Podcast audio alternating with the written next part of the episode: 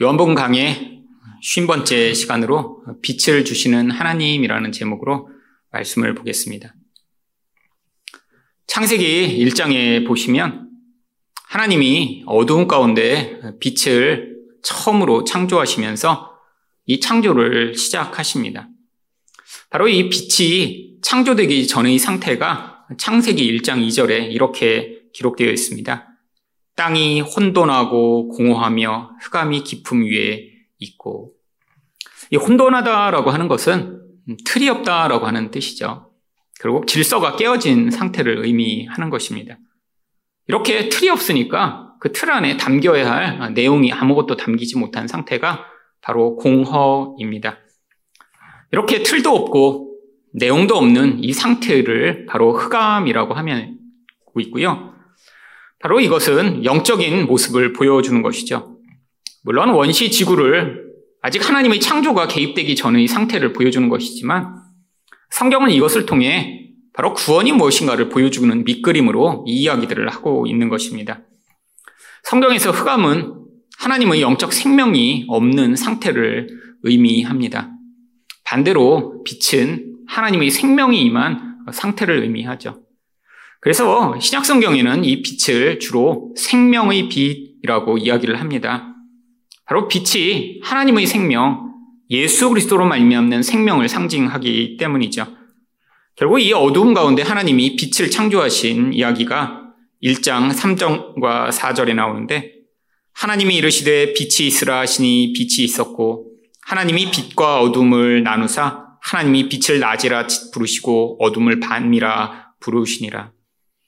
이렇게 하나님이 빛을 창조하셔서 어둠과 빛을 나누신 것은 결국 하나님의 생명이 이 어둠을 몰아내며 하나님의 백성들을 구원할 것을 오용하여 보여주는 것입니다.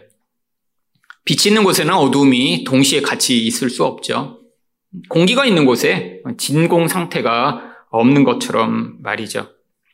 결국 이것을 통해 하나님이 어떻게 어두움, 생명 없는 상태에 있는 자들에게 이 생명인 빛을 주시는가를 보여주고자 하는 것입니다.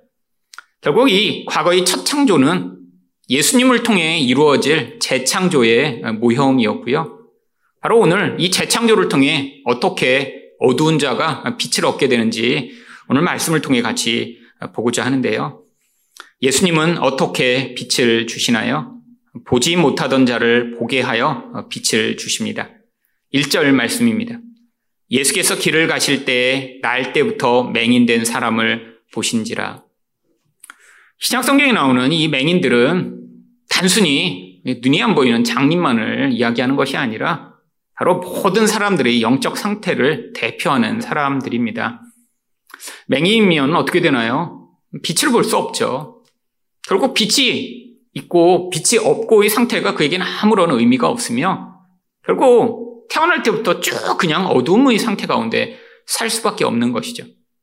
근데 그것이 빛인지 어두움인지도 어, 구별할 수조차 없는 채로 그냥 그렇게 태어나 죽을 때까지 살다 죽는 상태입니다. 근데 이것이 바로 인간의 모습이라는 것이죠. 태어날 때부터 죄 가운데 태어나 하나님의 생명과 관계 없는 채로 눈에 보이는 이 세상이 전부인 것처럼 살아가는 이 모든 인류의 상태예요. 바로 이 맹인은 이런 모든 인간들, 하나님의 빛과 생명으로부터 단절되어 있는 그런 인류를 대표하는 사람입니다. 그런데 이 요한복음 9장에는 단순히 이 사람뿐 아니라 많은 맹인들이 등장합니다. 아, 이 사람은 육체적으로만 맹인이었지. 앞으로 전개될 이 9장의 이야기를 보면 이 사람은 바로 이 맹인된 상태로부터 빛을 얻자마자 바로 그 생명의 영향력을 조금 조금씩 드러내는 자가 되는데, 아니, 스스로 볼 수 있다라고 생각하는 많은 사람들은 오히려 시간이 지날수록 더 깊은 어두움 가운데 매여 있는 모습을 보이게 되죠. 근데 바로 이 사람이 등장하자마자 어쩌면 육신으로는 볼 수 있지만 영적으로는 아직도 어두움 가운데 있는 바로 제자들의 모습이 대조되어 등장합니다. 2절 말씀입니다. 제자들이 물어 이르되 라비어 이 사람이 맹인으로 난 것이 누구의 죄로 인함이니까 자기이니까 그의 부모니까 여러분, 제자들의 이 물음은 당시의 사람들이 아주 일반적으로 생각하고 있었던 인과응보 사상을 반영한 것입니다. 이렇게 어떤 장애가 있거나 또 인생에서 고난을 겪는 사람이 있다면, 아, 죄 때문에 그런 거야. 근데 그 사람이 그렇게 특별한 죄를 지을 만한 그런 단서를 찾아지는 못하면, 심지어는 부모의 죄 때문에 저렇게 자녀가 고생하지라고 생각하는, 아, 사람들이 일반적으로 생각하는 죄를 지은 사람은 고통하고 죄를 안 지은 사람은 이 땅에서 성공한다라고 하는 이 인과응보 사상이요. 근데 이게 바로 성경이 이야기하는 이런 어둠의 상태 가운데 하나입니다. 아니, 어쩌면 눈이 보이지 않아 이렇게 남을 판단하지 못하는 사람보다 스스로 볼 수 있다고 생각해서 이런 잘못된 인식의 틀을 가지고 다른 사람들을 판단하며 정죄하는 사람들이 훨씬 더 깊은 어둠에 갇혀 있는지도 모릅니다. 여러분 세상에는 많은 갈등과 문제들이 있죠. 근데 이런 갈등과 문제의 상당한 부분은 이렇게 사람마다 가지고 있는 잘못된 인식의 틀로 말미암아 남을 판단하고 정죄하는 데서부터 시작됩니다. 여러분 이런 판단으로 결국 인간은 무엇을 하게 되나요? 나는 그렇지 않다라고 하는 자기 의를 얻게 됩니다. 여러분 제자들이 이 맹인을 바라보며 아 죄 때문에 저렇게 된 거구나. 근데 날 때부터 맹인이에요. 그러니까 자기가 생각하는 것이 지금 맞지 않기 시작한 거예요. 야, 저 죄인이라고 생각하는 순간, 그런데 저렇게 맹인으로 태어나서 무슨 그렇게 심각한 죄를 졌을까? 아, 그러다 보니까 그 원인을, 그래, 그 부모가 죄를 졌으니까 저렇게 됐지라고 생각하며, 결국 다른 사람들을 죄인으로 몰아가고, 그런데 나는 맹인이 아니니까 나는 그렇게 큰 죄인이 아니야. 우리 부모님도 아, 그렇게 큰 죄인이 아니었겠지라고 생각하는. 남과 나를 차별화시켜 나는 괜찮은 사람인 것처럼 여기게 만드는 이 무서운 죄악의 영향력이요. 여러분, 세상은 이렇게 단순하지가 않습니다. 여러분, 세상에 벌어지는 이런 고난, 우리가 이해할 수 없는 이런 많은 문제들이 꼭 어떤 구체적인 이런 원인으로 말미암아 생기게 되나요? 아니, 1년에도 만 명씩 교통사고로 죽고, 코로나로 지금 지난 2년 동안 돌아가신 분이 만 명이 넘는다고 하는데, 한국에서만. 아니, 그분들이 무슨 죄를 져서 그렇게 되었나요? 아닙니다. 아, 세상에는 정말 우리가 이해할 수 없는 일이 너무나 너무나 많이 일어나는데, 아, 사람들은 이것들을 이해하지 못하니까 누군가의 잘못으로 돌리며 또 한편으로는 아, 나는 잘못이 없으니까 그런 무서운 일이 벌어지지 않을 거야 라고 생각하는 이런 잘못된 생각에 사로잡히게 되는 것이죠. 여러분, 이런 식으로 단순하게 세상의 판단을 가지고 인과응보적으로 인생을 판단하면 인생은 자꾸 문제가 생기게 마련입니다. 여러분, 여러분의 인생만 해도 한번 돌아보세요. 여러분 꼭 어떤 원인과 결과를 명확하게 연결시킬 수 있는 일도로 말미암아 여태까지 모든 일들이 다 벌어졌나요? 아, 결국 이런 인과응보 쪽으로 자기 인생을 바라보기 시작하면 해답이 나오지 않기 때문에 결국 나중에는 하나님을 향해 원망할 수밖에 없게 됩니다. 아, 내가 무슨 그렇게 큰 잘못을 저질렀길래 왜 내 인생에 이렇게 나쁜 일이 일어나게 하세요? 아니, 하나님, 당신이 누구길래 왜 나를 이렇게 벌 주세요? 라고 결국 자기는 괜찮은 존재라고 생각하는데 인생에서 그거에 합당한 결과가 나타나지 않는 순간 그 이유와 그 원인을 누군가 아니면 심지어 하나님이 그까지 돌려야 되는 게 인간이죠. 여러분, 이런 생각을 가지고 남을 판단하면 어떻게 되나요? 결국 다른 사람도 온전히 판단하지 못하고 공감하지 못하며 결국 정죄하여 나와 다른 존재로 만들게 되어 있습니다. 여러분, 이런 시각을 가지고 있던 이 제자들이 이 맹인을 볼 때 예수님과 같은 마음으로 볼 수 있었을까요? 아니죠. 죄인으로 바라보고 아니면 죄인의 자식으로 바라보며 그와 나는 다른 존재라고 여기게 되는 바로 이것이 인간이 가지는 어둠의 모습이죠. 결국 인생이라는 게 이렇게 눈에 보이는 어둠보다 더 강력한 어둠으로 말미암아 결국 사람들은 관계를 깨뜨리며 거기에서 끊임없이 자기 자신에게 무엇인가 좋은 일이 일어날 근거를 찾고자 하는 이 어리석음 이게 바로 어둠의 영향력이죠. 그래서 예수님이 3절에서 뭐라고 말씀하시나요? 예수께서 대답하시되 이 사람이나 그 부모의 죄로 인한 것이 아니라 그에게서 하나님이 하시는 일을 나타내고자 하심이라. 여러분, 이렇게 태어날 때부터 맹인이 된 사람이 뭐 하나님이 나의 인생 가운데 어떤 특별한 일을 행하시고자 내가 이렇게 맹인이 되었구나. 이런 생각을 한 번이라도 한 적이 있을까요? 여러분, 우리 인생도 근데 마찬가지입니다. 아, 우리 인생 가운데 우리가 마치 주인이 된 것처럼 인생을 살아가지만 우리 인생 가운데 사실 많은 일들은 우리가 알지 못하는 사이에 하나님의 개입과 하나님의 어떤 목적을 통해 일어나는 일들이 굉장히 많이 있습니다. 영적으로 눈을 뜨게 되면 눈에 보는 것으로 판단해서 어, 이것은 이렇구나라고 결론 짓는 것이 아니라 바로 하나님의 행하실 그 놀라운 일들을 기대하며 그런 시각으로 자기 인생들을 바라보며 재조명할 수 있어야죠. 여러분, 바로 이게 눈을 떠나가는 과정입니다. 예수를 믿게 되고 성령이 우리 안에 오시게 되면 결국 우리 인생 가운데 많은 내가 원망의 이유, 불평의 이유, 불행의 이유로 생각했던 것들이 오히려 하나님의 시각 안에서는 굉장히 의미 있고 또 그것이 꼭 필요한 일로 다시 재정립되게 만드는 이러한 과정이에요. 이게 어둠에서 빛으로 재창조되어 나가는 자연스러운 과정입니다. 여러분, 예수를 믿어 우리가 말씀을 묵상할 때 그래서 가장 중요한 것이 무엇인가요? 결국 아, 미래에 벌어질 어떤 위험한 일, 어떤 두려운 일을 피하게 해달라고 말씀을 통해 아, 그런 예언적인 말씀을 듣고자 하는 것이 아니라 이미 우리 인생 가운데 하나님이 행하신 일들을 다시 정립하여 아, 내가 이 과거에는 이해할 수 없었고, 과거에는 고난이었고, 과거에는 정말 원망의 이유였던 일들이 하나님이 이런 목적으로 말미암아 내 인생 가운데 개입하심으로 이렇게 의미가 있었고 하나님의 일이 일어난 것이구나라고 깨닫게 된다면 이게 바로 우리가 영적으로 눈을 떠가나가는 과정이겠죠.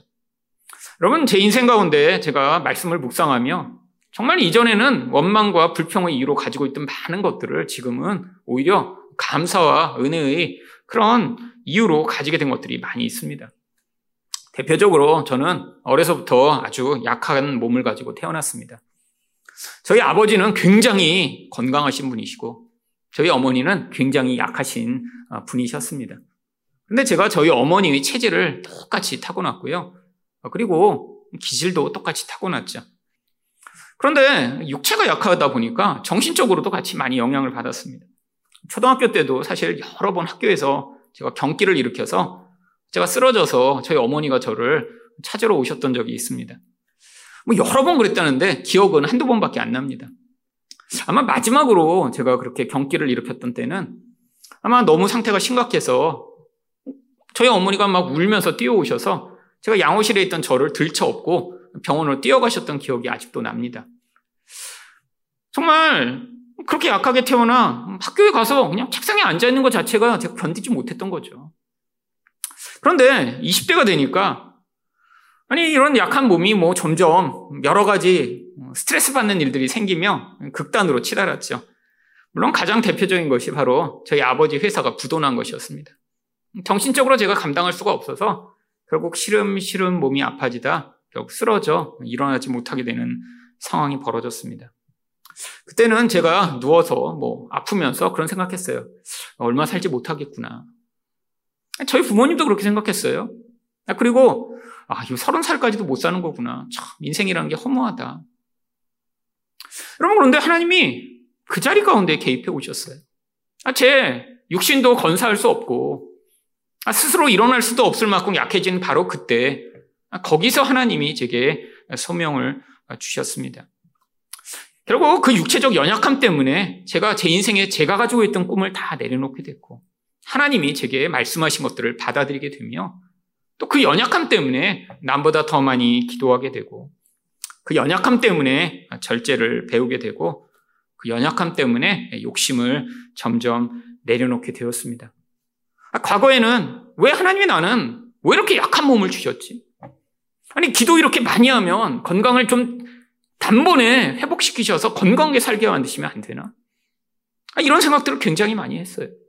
아, 그래서 몸의 구석구석이 아플 때마다 하나님, 좀, 저 좀 낫게 해주세요. 이런 기도도 많이 했습니다.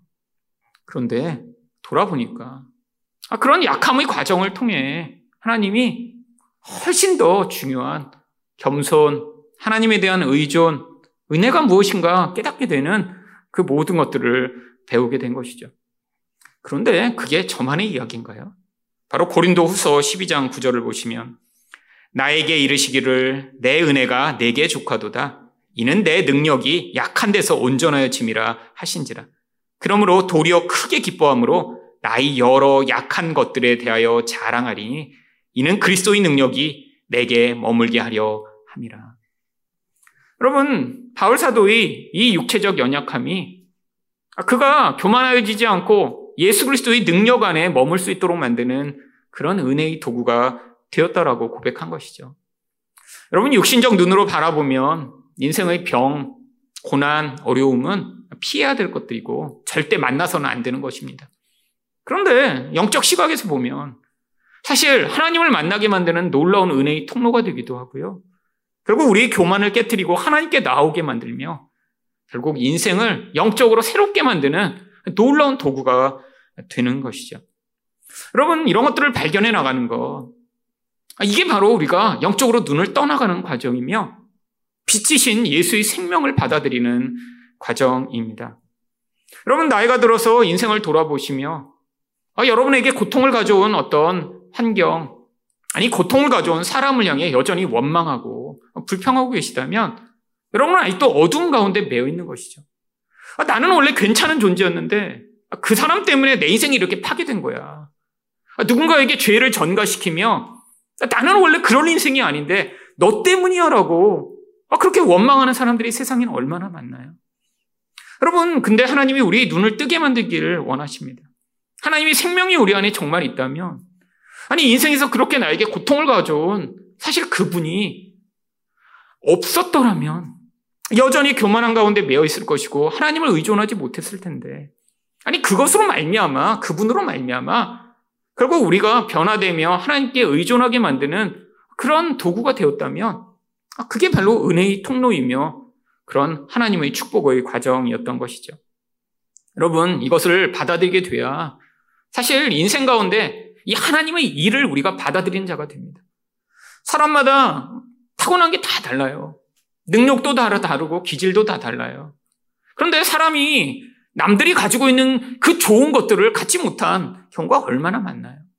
우리가 그 시각으로 말미암아 우리 영혼이 새로운 시각을 가져야 우리에게 주어지지 않은 것들을 아니 남보다 더 많은 고통이라고 여기는 것들마저도 감사의 이유가 되고 하나님의 그 주권을 인정하는 자리에 설 수 있는 것입니다. 예수님이 4절에서도 뭐라고 말씀하시나요? 4절 상반절을 보시면 때가 아직 낮음에 나를 보내신 이 일을 우리가 하여야 하리라. 이 낮은 때 언제를 우리가 낮이라고 부르죠? 태양이 떠 있으면 낮이라고 부릅니다. 근데 지금 바로 예수님이 계시기 때문에 지금은 낮이라는 거예요. 지금 예수님이 이 일을 행하시는 거는 우리 제자들과 함께 바로 이 빛이 행하는 이 놀라운 하나님의 일이 무엇인가를 그들에게 증명하시고자 지금 이 일들을 해가고 계신 것이죠.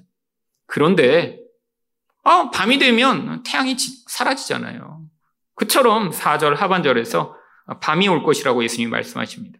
밤이 오리니 그때는 아무도 일할 수 없느니라. 물론 이것은 일시적인 일입니다. 예수님이 십자가에 달려 돌아가시고 마치 세상이 깜깜해지며 태양이 사라진 것 같은 그런 상황이 벌어졌을 때 제자들도 다 슬픔에 사로잡히고 아, 그 예수님이 승천하시고 그 이후에 성령이 오시기까지 그 어둠의 기간 이때가 밤인 것이죠. 그러나 이제 밤이 끝났어요. 왜요? 예수님을 대신한 보혜사 성령이 오셔서 이제 이 어두운 세상 가운데 하나님 나라의 생명을 전파할 수 있는 능력과 은혜를 우리에게 주고 계시기 때문이죠. 그래서 5절에서 예수님이 내가 세상에 있는 동안에는 세상의 빛이라 라고 말씀하시는 것입니다. 여러분, 바로 이 예수님이 계신 동안 예수님이 세상의 빛이지만 반대로 예수님이 안 계시면 바로 어둠이 자신이 빛인 것처럼 우리를 속이는 일이 종종 일어나기 때문입니다. 여러분, 이 어둠 가운데 있는 자는 빛과 어둠을 사실 구분하지 못합니다. 아니, 오히려 빛이 비춰지면 그 빛을 거부하고 싫어하게 되어 있죠. 여러분, 그래서 마귀가 주로 하는 일이 무엇인가요? 고린도후서 11장 14절과 15절을 보시면 사탄도 자기를 광명의 천사로 가장하나니 그러므로 사탄의 일꾼들도 자기를 의 일꾼으로 가장하는 것이 또한 대단한 일이 아니니라. 여러분, 어둠 가운데 있는 자들에게 마귀가, 아, 나는 나쁜 놈이야. 내 말을 들으면 내 인생이 망가지고 내가 너희를 다 파괴하고 망가뜨릴 거야. 이렇게 접근하나요? 아닙니다. 사람들이 유혹받을 만한 그런 도구들을 사용해서 사람들을 유혹하죠. 마치 좋은 것인 양, 행복해진 양, 아, 그게 그들에게 정말 축복이 되는 양, 사람들에게 접근하여 그것들을 믿게 만들고 거짓으로 속이는 것이죠. 여러분, 세상 가운데 모든 이런 악한 어둠을 전파했던 그런 영향력들은 다 처음에 아주 멋진 캐치프레이즈로 시작합니다. 여러분, 스탈린이요? 수천만 명을 죽였는데, 여러분, 스탈린이 집권할 때 어떻게 집권했나요? 이 소련의 모든 인민들을 이 황제의 그런 노예 상태에서 해방시켜 다 자유를 주며 모두가 동등한 그런 주권을 가진 그런 나라를 만들겠노라고. 그래갖고 어떻게 했어요? 자기 밑에 사람들을 복속시켜 수천만 명을 죽였죠. 이런 모택동도 똑같습니다. 여러분, 모든 이런 세상의 악을 퍼뜨리는 영향력이 사람들을 속이며 거짓으로 눈을 멀게 하여 마치 좋은 것을 줄 것이냐. 자기가 마치 이런 광명의 천사인 양 가장하여 사람들을 속이게 되죠. 여러분, 정치만 그러나요? 종교도 그렇습니다. 여러분, 사람들이 듣기에 좋아하는 말, 사람들이 원하는 것을 마치 줄서 있는 것처럼 이야기하는 것.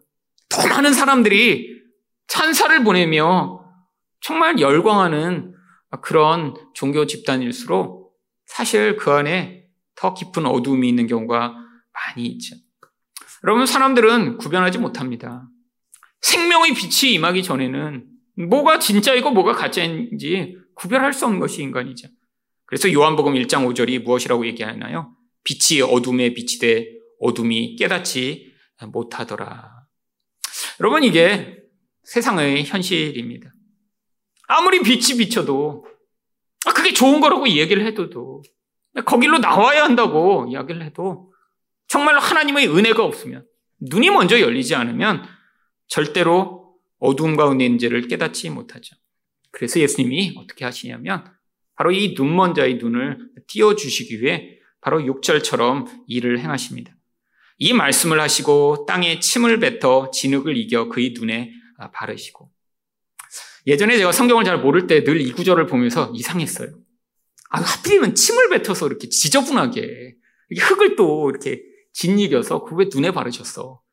아니 근데 예수님이 말씀만으로도 치료하실 수 있는 분이잖아요. 근데 왜 꼭 여기서만 이렇게 하셨지? 옛날에는 이해를 못했어요. 그런데 어, 이제는 정말 이게 얼마나 놀라운 이야기인가를 제가 알게 되었습니다.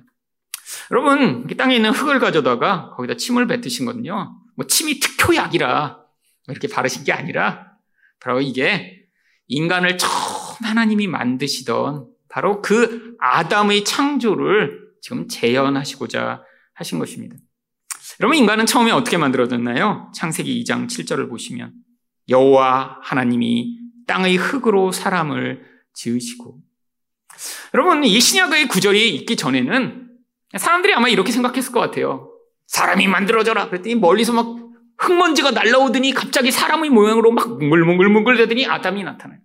근데 그렇지 않았다라는 것입니다.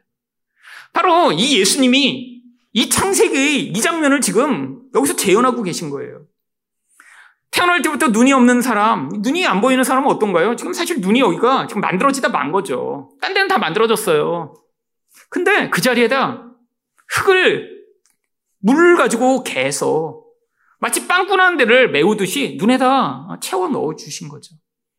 하나님이 아담과 하와를 어떻게 만드셨는지 바로 예수님이 그 자리에 계셔서 이제는 육신으로 이 땅에 오셔서 재현하고 계신 것입니다.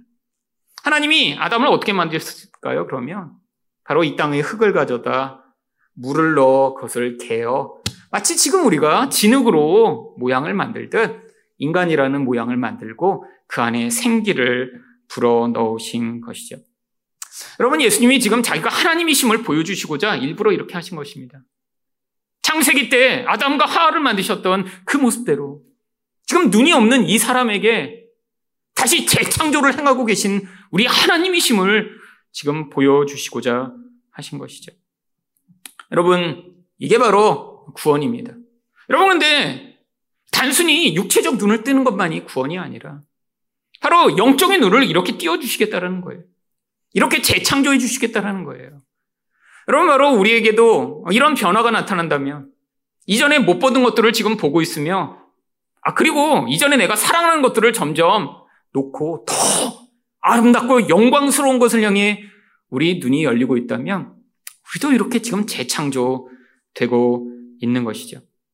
여러분, 바로 여러분은 이런 재창조의 과정을 거쳐 지금 점점 눈이 열리고 계신 분이셔야 합니다.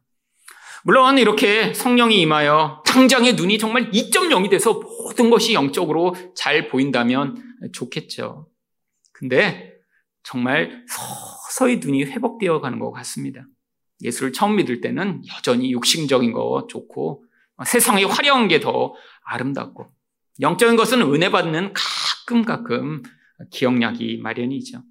그런데 이제 영적인 눈이 점점 떠진다면 그 하늘나라 사람들은 보이지 않기 때문에 믿지도 못하고 알지 못하는 그 나라를 사모하게 되며 아 거기에서 하나님이 말씀하시는 그 말씀에 귀를 기울여 그게 진짜라고 믿는 믿음에 따라 행동하는 자가 되어가고 계시겠죠. 여러분 세상 사람들은 정말 눈에 보이는 것 외에는 믿고 의지하고 사랑하는 것이 없습니다. 그냥 전부가 지금 내가 이 땅에서 어떻게 더 잘 먹고 더 유명해지고 내 자녀들을 더 부자 만들어 이 땅에서 걱정하지 않고 하나님 의지하지 않고 살 수 있는 자가 되게 만들려는 이게 이 세상 사람들이 가지는 모든 꿈이죠. 여러분, 근데 눈이 열린 자는 이렇게 살 수 없는 것입니다. 여기가 정말 끝이라면 얼마나 불행한 것인가요? 여기가 전부라면 얼마나 허망한 것인가요? 하지만 이곳은 하나님이 우리 하늘나라에서 살 하나님의 백성들을 준비하시는 과정이며 여기서 우리가 잘 준비돼서 그 영원한 나라에서 눈물도 고통도 슬픔도 없는 곳에 하나님이 우리를 부르시기 위해 지금 우리를 준비하고 계신 것이죠. 여러분, 세상에 많은 사람들이 자기가 세상인 가운데 똑똑하다. 아, 나는 모든 상황 판단을 잘 하며 아주 현명하다라고 생각하는 사람들이 많이 있습니다. 여러분, 근데 이 세상 사람들이 그런 것들을 바라보며 살아가는 이 틀을 넘어 정말 하나님이 우리에게 요구하시는 더 크고 놀라운 세계들을 바라보는 사람들. 이게 바로 눈이 열린 자들이 살아가는 방식입니다. 그래서 이 예수님의 구원은 한편으로는 심판이 되는 것입니다. 그래서 요한복음 9장 39절에 예수님 뭐라고 말씀하시나요? 예수께서 이르시되 내가 심판하러 이 세상에 왔으니 보지 못하는 자들은 보게 하고 보는 자들은 맹인이 되게 하려 함이라. 여러분, 이건 육신적인 눈을 이야기하는 것이 아닙니다. 세상에서 나는 이 세상의 모든 것들을 잘 판단하고 나는 똑똑하고 나는 지혜로워. 아, 그래서 나는 하나님을 의존할 필요가 없어라고 생각하는 이 교만한 사람들은 결국 영적인 것을 영원히 보지 못하는 심판을 당해 그 어둠에 영원히 매어 살아가게 될 것이며 하지만 이 땅 가운데 늘 실패하고 늘 바보처럼 나는 이것도 못하고 세상 흐르는 흐름도 읽지 못하는 이런 사람이네라고 살아갔지만 그래서 그 연약한 가운데 하나님 제 눈을 띄워주시고 그 하늘의 오묘한 것을 보며 이 땅의 것을 의지하지 아니하고 하늘 나라를 소망하며 사는 사람 되게 해주세요라고 열망하는 자들은 바로 예수를 통해 눈을 띄워주시겠다라고 지금 말씀하고 계신 것이죠. 여러분, 진흙을 바르는 것을 넘어 이제 예수님이 한 가지를 더 하라고 하십니다. 7절 말씀입니다. 이르시되 실로암 못으로 가서 씻으라 하시니 실로암은 번역하면 보냄을 받았다는 뜻이라 이에 가서 씻고 밝은 눈으로 왔더라. 여러분, 이 실로암, 여러분 이 실로암은 보냄을 받은 장소 혹은 보냄을 받은 사람이라는 뜻을 가지고 있습니다. 아, 일부러 이 실로암에 가서 그래서 씻으라고 하신 거예요. 왜요? 이 요한복음에 바로 이 예수님이 보냄을 받은 자라고 여러 차례 계속, 계속 이야기하고 있기 때문이죠. 이 신뢰함은 결국 예수님을 이야기하는 것입니다. 요한복음 8장 42절을 보시면 나는 스스로 온 것이 아니요 아버지께서 나를 보내신 것이니라. 여러분 요한은 요한복음 초, 초두부터 계속해서 하나님이 이 아들을 보내셨다. 내가 하나님이 보내서 내가 왔다. 다른 성경에는 기록되지 않은 이 하나님이 보내신 분이라는 사실을 계속 이야기합니다. 아, 그래서 바로 이곳에 실로함이 나오는 거예요. 여러분, 단순히 가서 물로 씻었더니 이 실로함이 뭐 영험한 거기 약초가 흘러 들어가 여러분 이렇게 눈을 뜨게 된 게 아니라 바로 예수가 주시는 생수로만 이 어두움 가운데 빛으로 나올 수 있음을 보여주기 위함이죠. 여러분, 예수께 가서 그분의 생수를 먹고 마시며 우리 죄를 씻어야 우리는 이제 눈을 떠 그 영원한 나라, 그 생명, 그 은혜를 받아들일 수 있는 자가 된다는 것을 보여주고자 예수님이 일부러 실로암에 가서 씻으라라고 하신 것입니다. 그래서 에스겔 36장 25절은 뭐라고 이야기하나요? 맑은 물을 너희에게 뿌려서 너희로 정결하게 하되 곧 너희 모든 더러운 것에서와 모든 우상 숭배에서 너희를 정결하게 할 것이며 여러분 영적인 눈이 떠지지 않으면 모든 인간은 우상 숭배를 하며 살 수밖에 없습니다. 우상이란 게 무엇인가요? 하나님 자리에 다른 것을 올려놓고 그것들을 믿고 의지하고 사랑하는 것이 우상이죠. 여러분, 영적인 눈이 닫혀진 자들은 아, 내 눈에 보이는 어떤 것, 가치 있다고 여겨지는 것, 좋아 보이는 것, 내 미래에 뭔가 유익을 가져올 것 같은 것을 끊임없이 붙들며 그것을 내가 사랑하고 의지하게 되는데 이게 우리 더러운 것이며 이게 우리에게 생명을 가져오지 못하기 때문에 한번 우상숭배에 빠진 자들은 더 깊은 매임과 고통과 갈등 가운데로 빠져들게 되죠. 예수님이 어떻게 해주시겠다고요?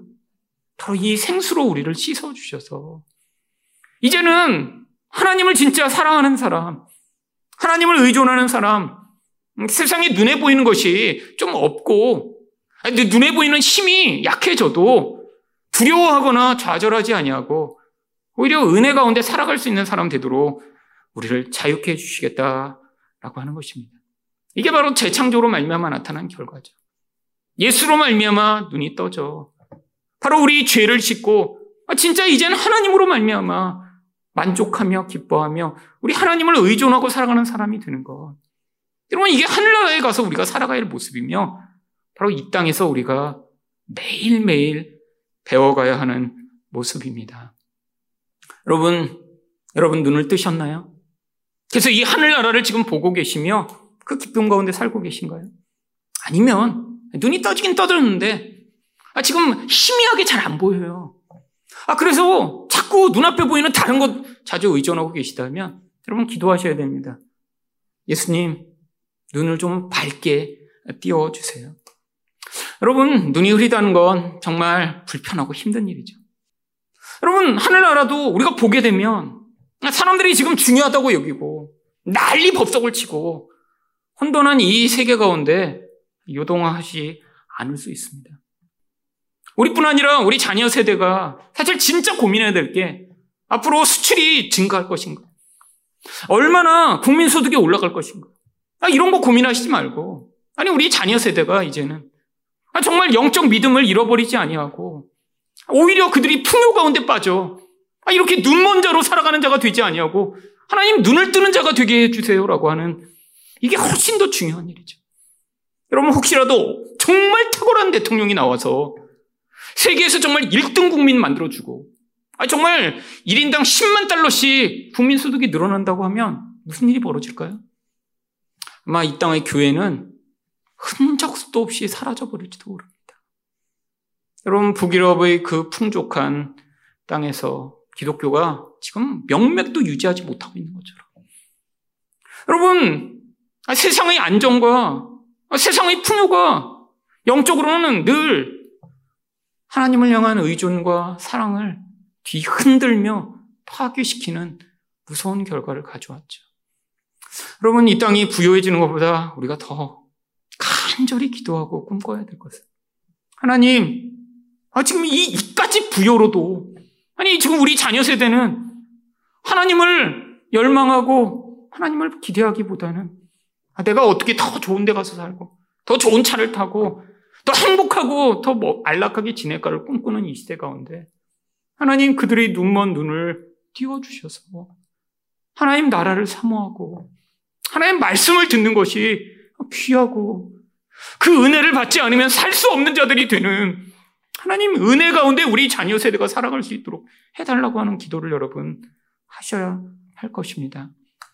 여러분, 우리들은 고난도 겪어봤고, 아니, 우리 세대에는 어려움도 지나봤고, 정말 여러 가지 과정들을 지나며 애까지 와서, 여러분, 그 과정을 통해 우리는 하나님을 바라는 그런 일들도 해봤고, 밤을 새워 기도해 본 경험들도 다 있으시죠. 여러분, 근데 우리 자녀 세대가 정말 밤을 새워 기도하는 일이 있을까요? 아니, 교회에 모여 정말 밤을 새워 기도하자 그러면, 그럼 이상한 짓을 왜 해요? 라고 하는 세대가 나타나지 않을까요? 여러분, 이게 사실은 우리나라의 가장 지금 걱정되는 일입니다. 눈먼 세대가 나타나 눈을 뜬 자들이 얘기하는 것을 이상하다라고 얘기하며 우리는 더 이상 그런데 관심이 없다라고 하는 그런 세상이 오지 아니하도록 하나님 우리 아이들 눈을 떠 그 하늘나라를 보게 해주시고 하나님 이 땅 가운데 교회가 다시 한번 은혜를 받아 정말 예배할 때 사람들이 울고 말씀으로 은혜를 받으며 소망을 가지고 이 땅 가운데 어려움 가운데도 우리가 이겨나갈 수 있는 그런 하나님의 백성들이 다시 교회에 가득할 수 있게 해달라고 기도하시는 여러분 되시기를 예수 그리스도 이름으로 축원드립니다.